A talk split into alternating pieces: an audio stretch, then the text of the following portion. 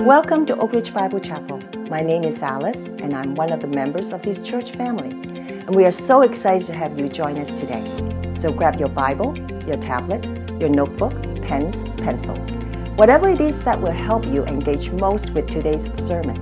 And please enjoy our Sunday message.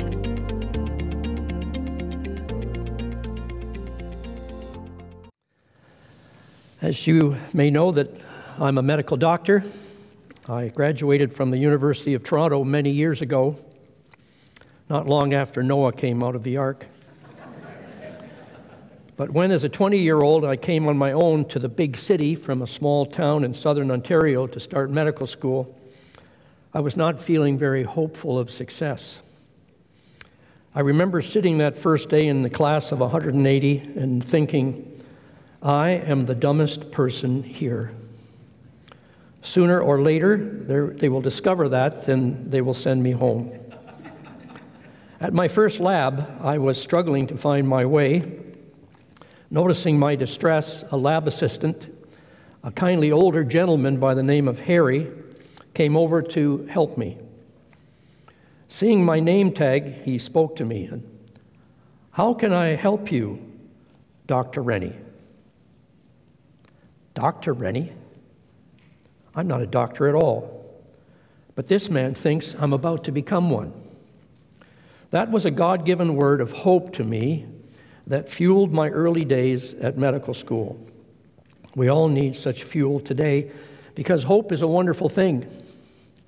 Hope is faith directed towards the future, it is confidence in what is to come. For Christians, our future is a glorious thing. This is one of the key teachings in the book of Revelation as Josiah has been taking us through that beautiful book at the end of the Bible. I can remember last year saying, Josiah, why not Revelation? And he says, I still haven't got there yet. I'm still working on it. And, and then finally, he, in the summertime, he said to the elders, Okay, I'm in, I'm on. We're going to do the book of Revelation. Another book of hope in the scriptures is the book of the Thessalonians, 1st and 2nd Thessalonians. Seven of the eight chapters in these two books highlight the coming of the Lord Jesus. All through these two letters, the Holy Spirit is wanting us to embrace hope. It is what we need to strengthen us for living today. When you have strong hope for the future, you have the power and you have the direction to live well today. And Christians know that our future is not here in this world, but with Christ in glory. We are the children of God, and we're heading for heaven. The Lord is coming soon to take us there. So let's see what the Lord has for us in the book of Second Thessalonians, chapter 2, verses 1 and 2. Second Thessalonians, chapter 2, verses 1 and 2. Been uh, putting up some of these verses so that you can follow along. I'm going to referring, be referring to a number of verses and perhaps in quick succession so uh, you'll be able to follow along quickly. Now we request you, brethren, with regard to the coming of our Lord Jesus Christ and our gathering together to him, that you not be quickly shaken from your composure or be disturbed either by a spirit or a message or a letter as if from us to the effect that the day of the Lord has come.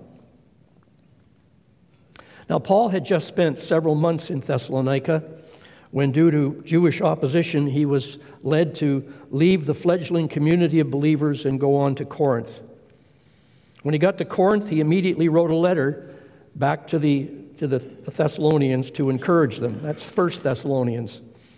Then he got a message that the Christians had been thrown into alarm over a letter or a prophecy or a word which supposedly had come from Paul but was misinformation.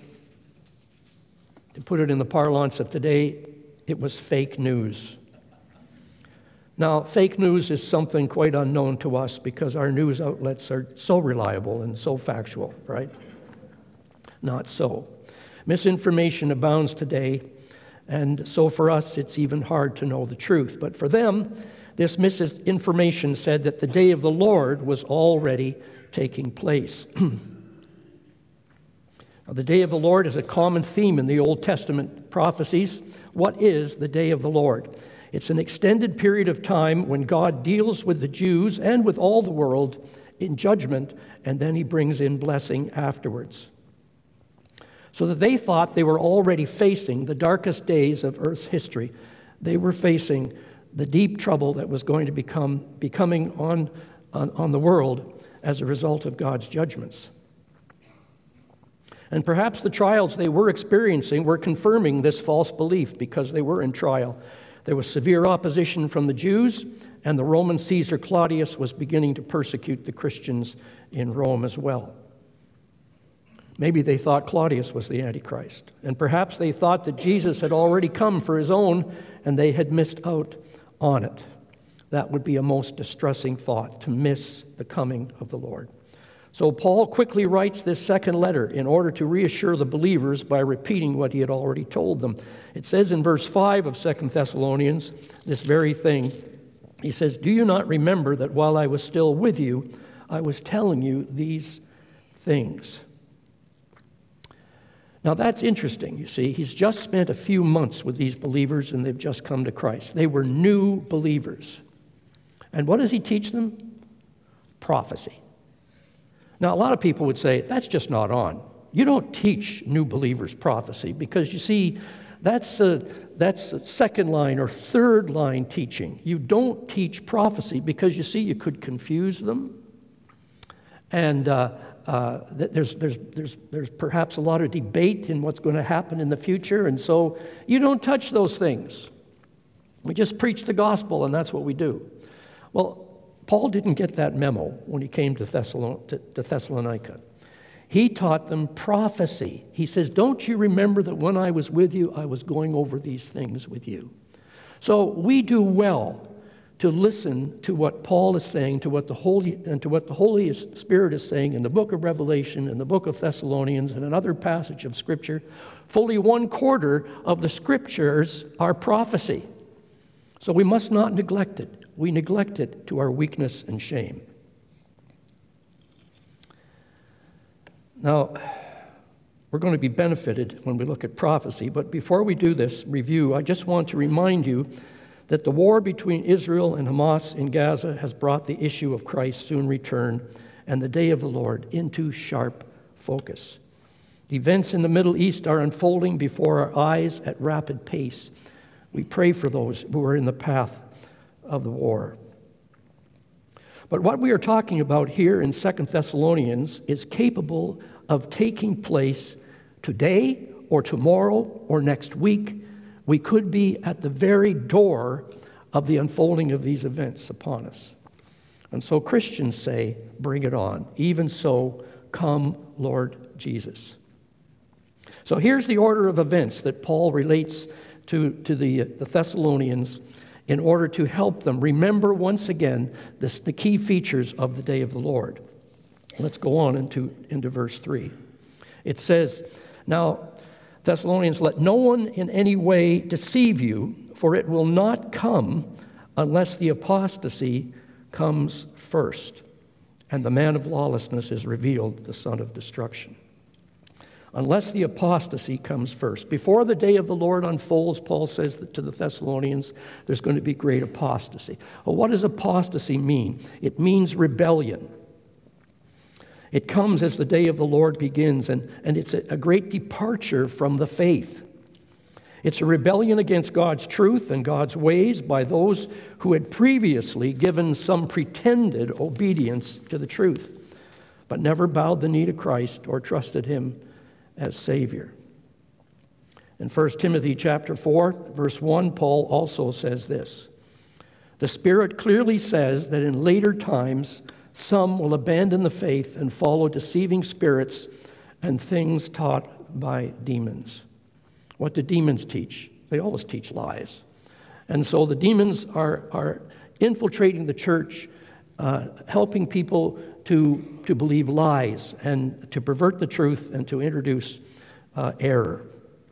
Now, this has been happening down through the ages. Christian churches that once were true to God have lost their way and have abandoned the faith. Notice verse 7 of our chapter because it says this very thing. It says, for the mystery of lawlessness is already at work. But from what we read, there was no apostasy in the Thessalonian church yet. On the contrary, Paul commends them for their faith and their perseverance. Therefore, this was surely intended to comfort the believers in Thessalonica. No apostasy yet. But for us, it's happening all around us at an, at an alarming rate. And what will happen in the future will be unprecedented. unprecedented. There are many churches that have a cross at the front of their church. There are many churches that have Christian symbols at the front of their church, but when you go inside and you listen to what is being taught, they do not believe in Jesus. He's a myth. They don't believe in the Word of God. The Word of God is not reliable. They don't believe in the work of Christ. It was all myth. They don't believe in the death and the resurrection and the coming again of the Lord Jesus Christ, and they don't practice Christian virtues as a result. This is apostasy. And yet, what is happening around us is child's play compared to the apostasy. It says the, the apostasy. And in the Greek, there's a definite pronoun there. In other words, it's an apostasy like no other. It's going to come. The King James calls it a falling away, and other translations call it the apostasy, using the definite article. There will be wholesale defection from the truth by many over a very short period of time. We will speak more of this in a minute. But the second feature of the coming of, uh, of the, the day of the Lord is this it says in verse 3 and verse 4 And the man of lawlessness is revealed, the son of destruction, who opposes and exalts himself above every so called God or object of worship so that he takes his seat in the temple of God, displaying himself as being God. Now, he's called the man of lawlessness because he violates all the laws of God. He doesn't follow the law, but he will impose strict law on everybody else because he will become the leader. Other scriptures give us a description of this man and his actions. We've already seen this man in our study in the book of Revelation in chapter 13. It says in, in chapter 13 and verse, verse 4 Who is like the beast? This man of lawlessness. Who is like the beast who is able to wage war with him? He will be a very dynamic and powerful military leader, quickly gathering power to himself. Now, I believe that this man is walking the earth today. I really do believe that the coming of the Lord is near. We don't know who he is.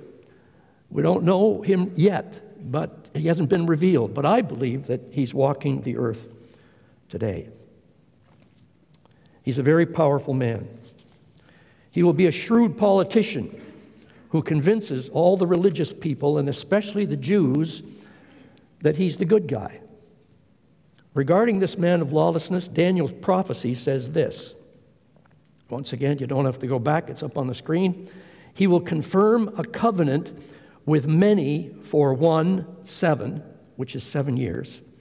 But in the middle of the seven, three and a half years, he will put an end to sacrifice and offering. And on a wing of the temple, he will set up an abomination that causes desolation until the end that is decreed is poured out on him. Daniel 9 and 27. Now, that's what is being referred to in verse 4 of our text. He opposes and exalts himself above every so called God or object of worship so that he takes his seat in the temple of God, displaying himself as being God. So he's going to be sympathetic to, to uh, a, a uh, religious worship, but in the middle of the seven years, he's going to say, Nope, it's all done. He will make a treaty of seven years for peace for the Jews, allowing them to worship, and then he's going to break the deal and then he's going to enter into the temple and desecrate it with his presence, and he's going to, to, to sit down in the temple. Now, there's only one seat in the temple. Do you know what it is? It's the mercy seat.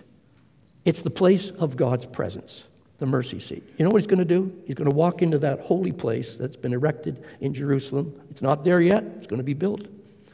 And he's going to sit in the very place of God's presence. And he's going to say, I'm it, worship me. So he's referring to the Jews who, during the tribulation, will build a temple in Jerusalem. And they are preparing to build that temple even today. His rule will be upheld by Satan. Look at verses 9 and 10. It says in this He says, That is, the one who's coming is in accord with the activity of Satan, with all power and signs and false wonders, and with all the deception of wickedness for those who perish because they did not receive the love of the truth so as to be saved.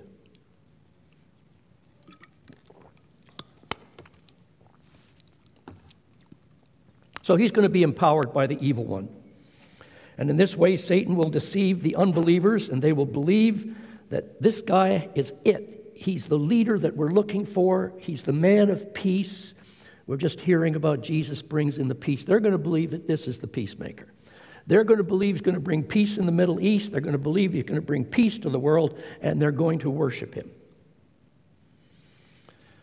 But as if their own blinded eyes were not enough, God will add a layer of blindness as well. And it says in verse 11 For this reason, God will send upon them a deluding influence so that they will believe what is false in order that they all may be judged who did not believe the truth, but took pleasure in wickedness. Now, this reminds me of the, of the, the blindness that God gave to Pharaoh when Pharaoh's heart was hardened. He, Moses came and, and, and with the judgments against the, uh, Egypt, he said, Let my people go. And, and Pharaoh said, Yes, we're hurting. You can go. And then he changed his mind. And, then after he changed his mind several times, it says God hardened his heart.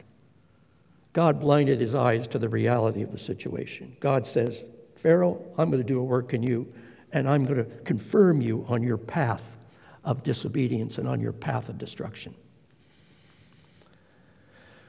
Today, there's judicial blindness in the book of Romans. Romans chapter 9 and 10 tells us there's just judicial blindness in the eyes of the Jews today. And in the tribulation, the eyes of many Jews will be opened, the blindness will be lifted, but those who reject Jesus, both of Jew and Gentile, will be blinded at this time because they rejected the gospel.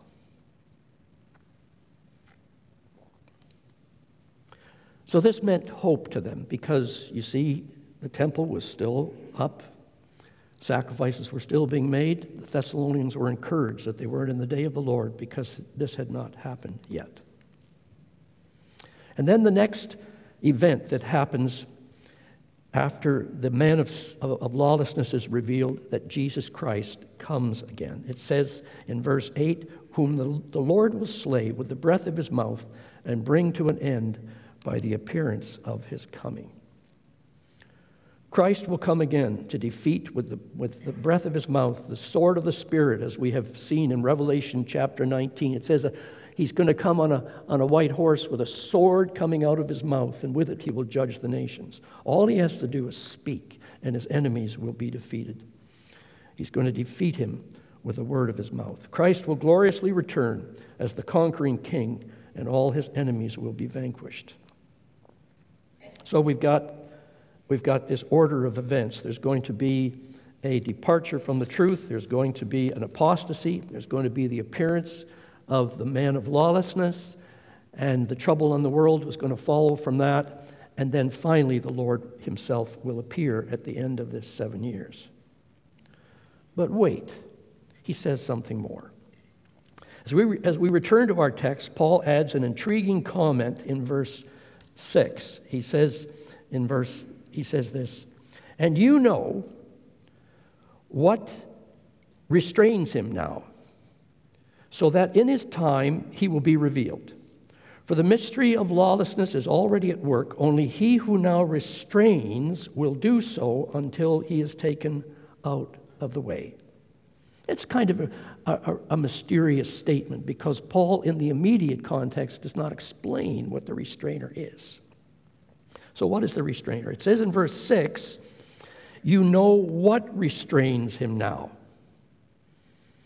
And then he says in verse 7 only he who now restrains will do so until he is taken out of the way. So the restrainer is a what in verse 6, and it's a he in verse 7.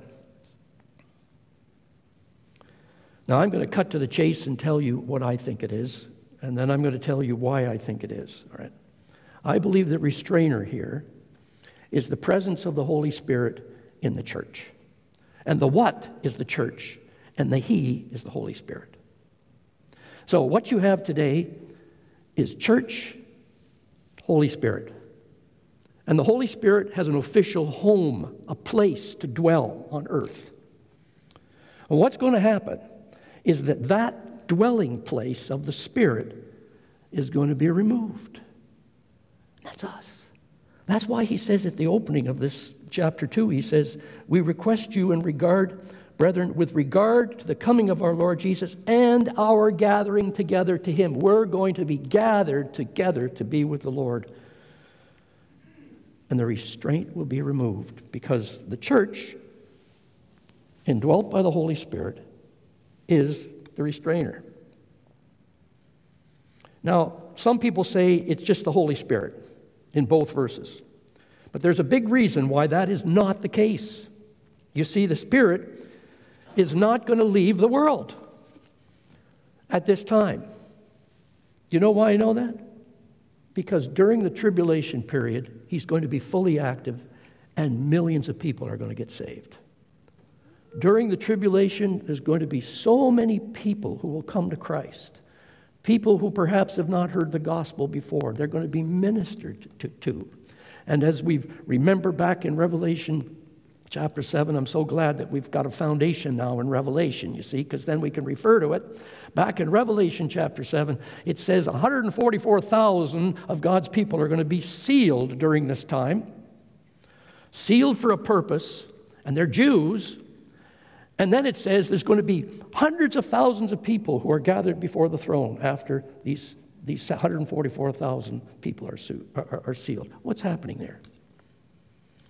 Can you imagine the Apostle Paul and his power to evangelize? He did a great job.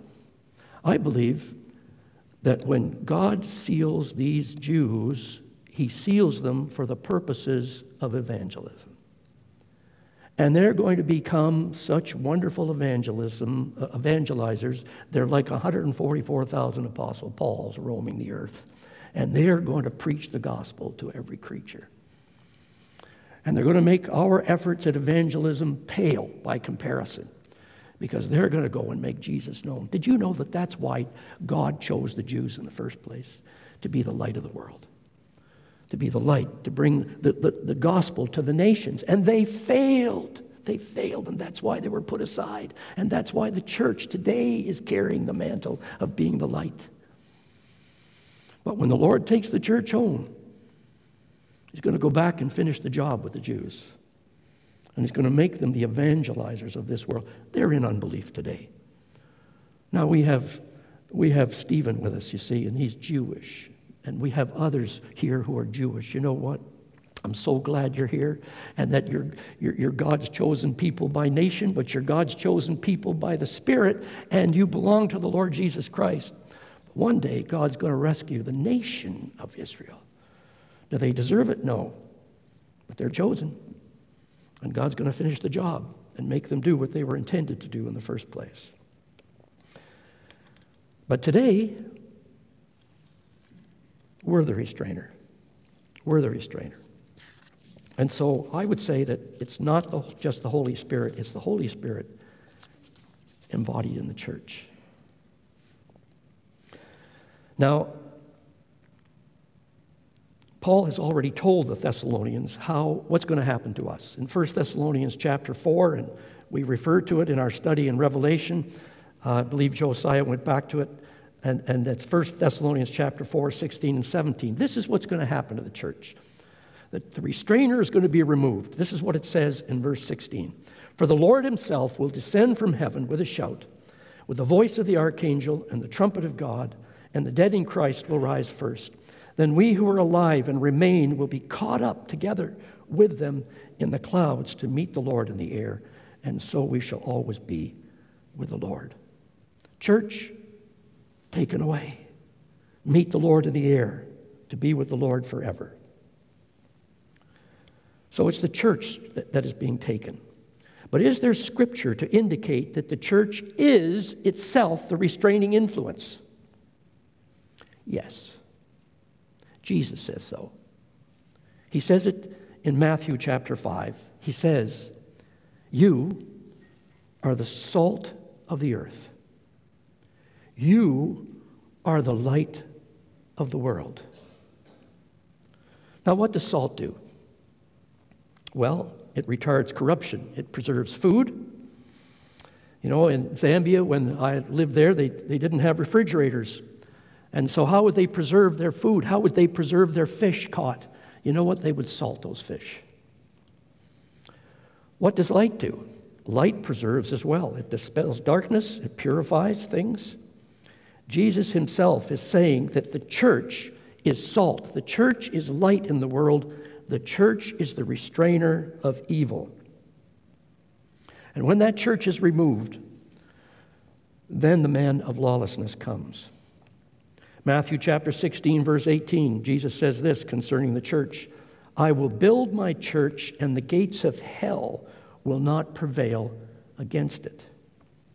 The church will endure by God's power and grace, but when Christ is finished building his church and takes us home to glory, only then will the Antichrist, this man of lawlessness, this beast, be allowed to come.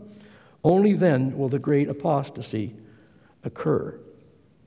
So the corrected order of events, of events is this Thessalonians, this is what you've got to remember. You're the restrainer. When you are removed, the apostasy comes. When the apostasy comes, the man of lawlessness is revealed. When the man of lawlessness has had his day, then the Lord Jesus will come in, in his second coming.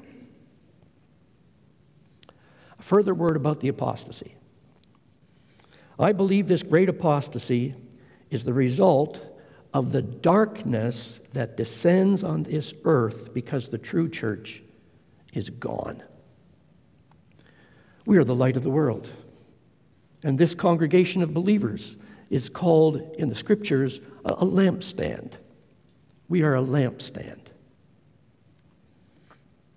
And when the lampstand is, re- is removed, then there is great darkness. The church is gone. And uh, if you're not a believer today and you say, well, next week I'm coming to Oak Ridge and see what's going on there, and the Lord comes this week, when you come to Oak Ridge, you're not going to find many people because most of us, and I trust all of us, are trusting in the Lord Jesus Christ, and we will be taken to be with the Lord. And this place, hopefully, will be empty.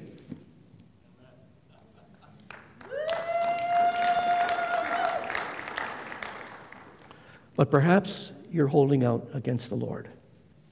And you show up on Sunday morning, somehow you get in, I hope you don't meet anybody here.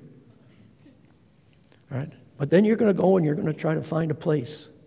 You, you might wander to another church to see what's happening there. And there's going to be similar issues there. People are gone. In some churches, in some churches, most of the people will still show up on Sunday because they don't believe in Jesus anymore. So you'll join the congregation and you're not going to hear about Jesus anymore. You're going to hear about the beast. You're going to hear about the good things that are happening in the world. You're going to hear about how God took all those nasty Christians away because they were just causing trouble. And let's go on. And let's be good Christians and let's follow. I tell you this it's going to be a sad day for you. Because if you've already heard the gospel and you have rejected the gospel, you have heard the, the, the, the, sweet words of Jesus Christ beckoning you to trust in Him, and you have rejected that. Then, by the testimony here of Second Thessalonians chapter 2, you will be a prime target to be deceived by the Antichrist. You say, No, I won't. I won't be deceived by the Antichrist. Yes, you will. Because you have rejected Christ, the light, you will embrace the darkness. It will be so easy for the Antichrist to deceive you. And the Lord will add his seal upon that and say, Yes, you rejected Christ today, you will reject him tomorrow. That's chilling. I hope none of us is in that position. I hope none of us is in that position. Now, having given them much enlightenment regarding the events to come, he now gives them much encouragement. It says in chapter 2, verse 13 and 14, he says this But we should always give thanks to God for you, brethren, beloved by the Lord, because God has chosen you from the beginning for salvation by the Spirit and faith in the truth. It was for this he called you through our gospel, that you may gain the glory of our Lord Jesus Christ. So much of the professing church does not believe that they're secure in Christ. In fact, if you believe that you're secure in Christ and you have salvation forever in the Lord Jesus Christ because of his promises, you are in the minority as a believer in the Lord Jesus because most of the professing church does not believe in the security of the believer. But this verse makes me believe otherwise. I am secure in Christ. I have been chosen from the beginning for salvation. I have come to faith in Christ. He has called me through the gospel that I may gain the glory of our Lord Jesus Christ. Does it sound like there's any what if, perhaps, maybes in that? Is it, it is so definite when I put my faith in the Lord Jesus Christ. I, w- I will gain the glory of our Lord Jesus Christ. I will not face the darkness that is descending on this world. But how do you know you're chosen? How do you know you're saved? Well, if you call on the name of the Lord Jesus Christ, you'll be saved. If you confess that Jesus is Lord and believe in your heart that God has raised him from the dead, you will be saved. Romans chapter 10, verse 9. I got saved when I was 10 years old. It was the fear of missing out on salvation that really brought me to repent. They'd been holding a series on prophecy and on revelation that summer at, at uh, Turner Road Gospel Chapel in Windsor. And I was listening to that teaching, and I started to get afraid that the Lord was coming. But somehow in my little mind, I was a holdout from Christ. I didn't want to trust in the Lord because I thought, I thought perhaps the Lord was going to steal my fun. I wanted to have some fun with sin before I, I trusted in the Lord Jesus. But I heard this teaching, and it was in my heart, and it got me feeling fear. You know, fear is a good thing if it motivates you to do what is right. Tis grace that taught my heart to fear, and grace my fears relieved. How precious did that grace appear the hour I first believed. You say, well, God doesn't want us to have fear. Oh, yes, He does. It's the proper thing. If you're here today and you're not trusting the Lord and you don't have the fear of God, you are in deep trouble. You need the fear of God because He is the one who controls all of life and He, he determines our eternal uh, destiny, whether we go to heaven or whether we go to hell. And as a little boy of 10 years old, that fear was on my heart. And I knew the Lord was going to take his people home, and I knew my older brother Peter was a Christian. And so I'd get up out of my bed at night, and I would wander into Peter's room, and I'd look to see if he was still in bed. And if he was still in bed, it meant I still had time. And one night I thought to myself, this is crazy. Why am I doing this? Lord Jesus, save me.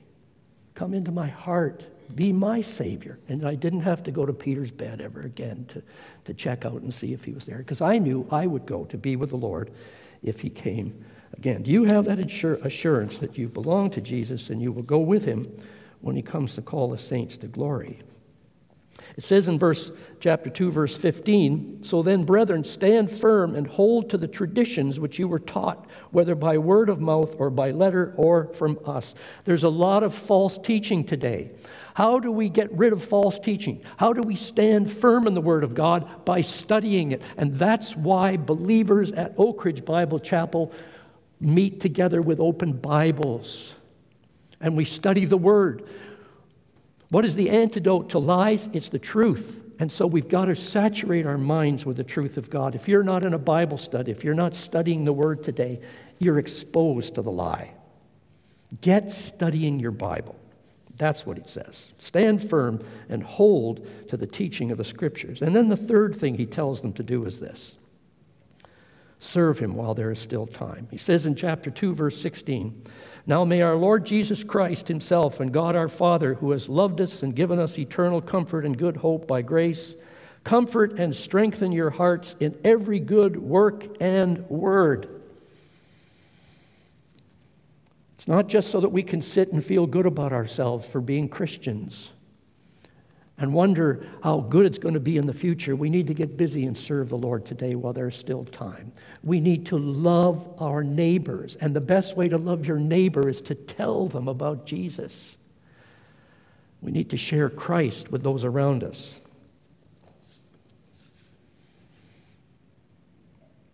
Remember, we are the restrainers.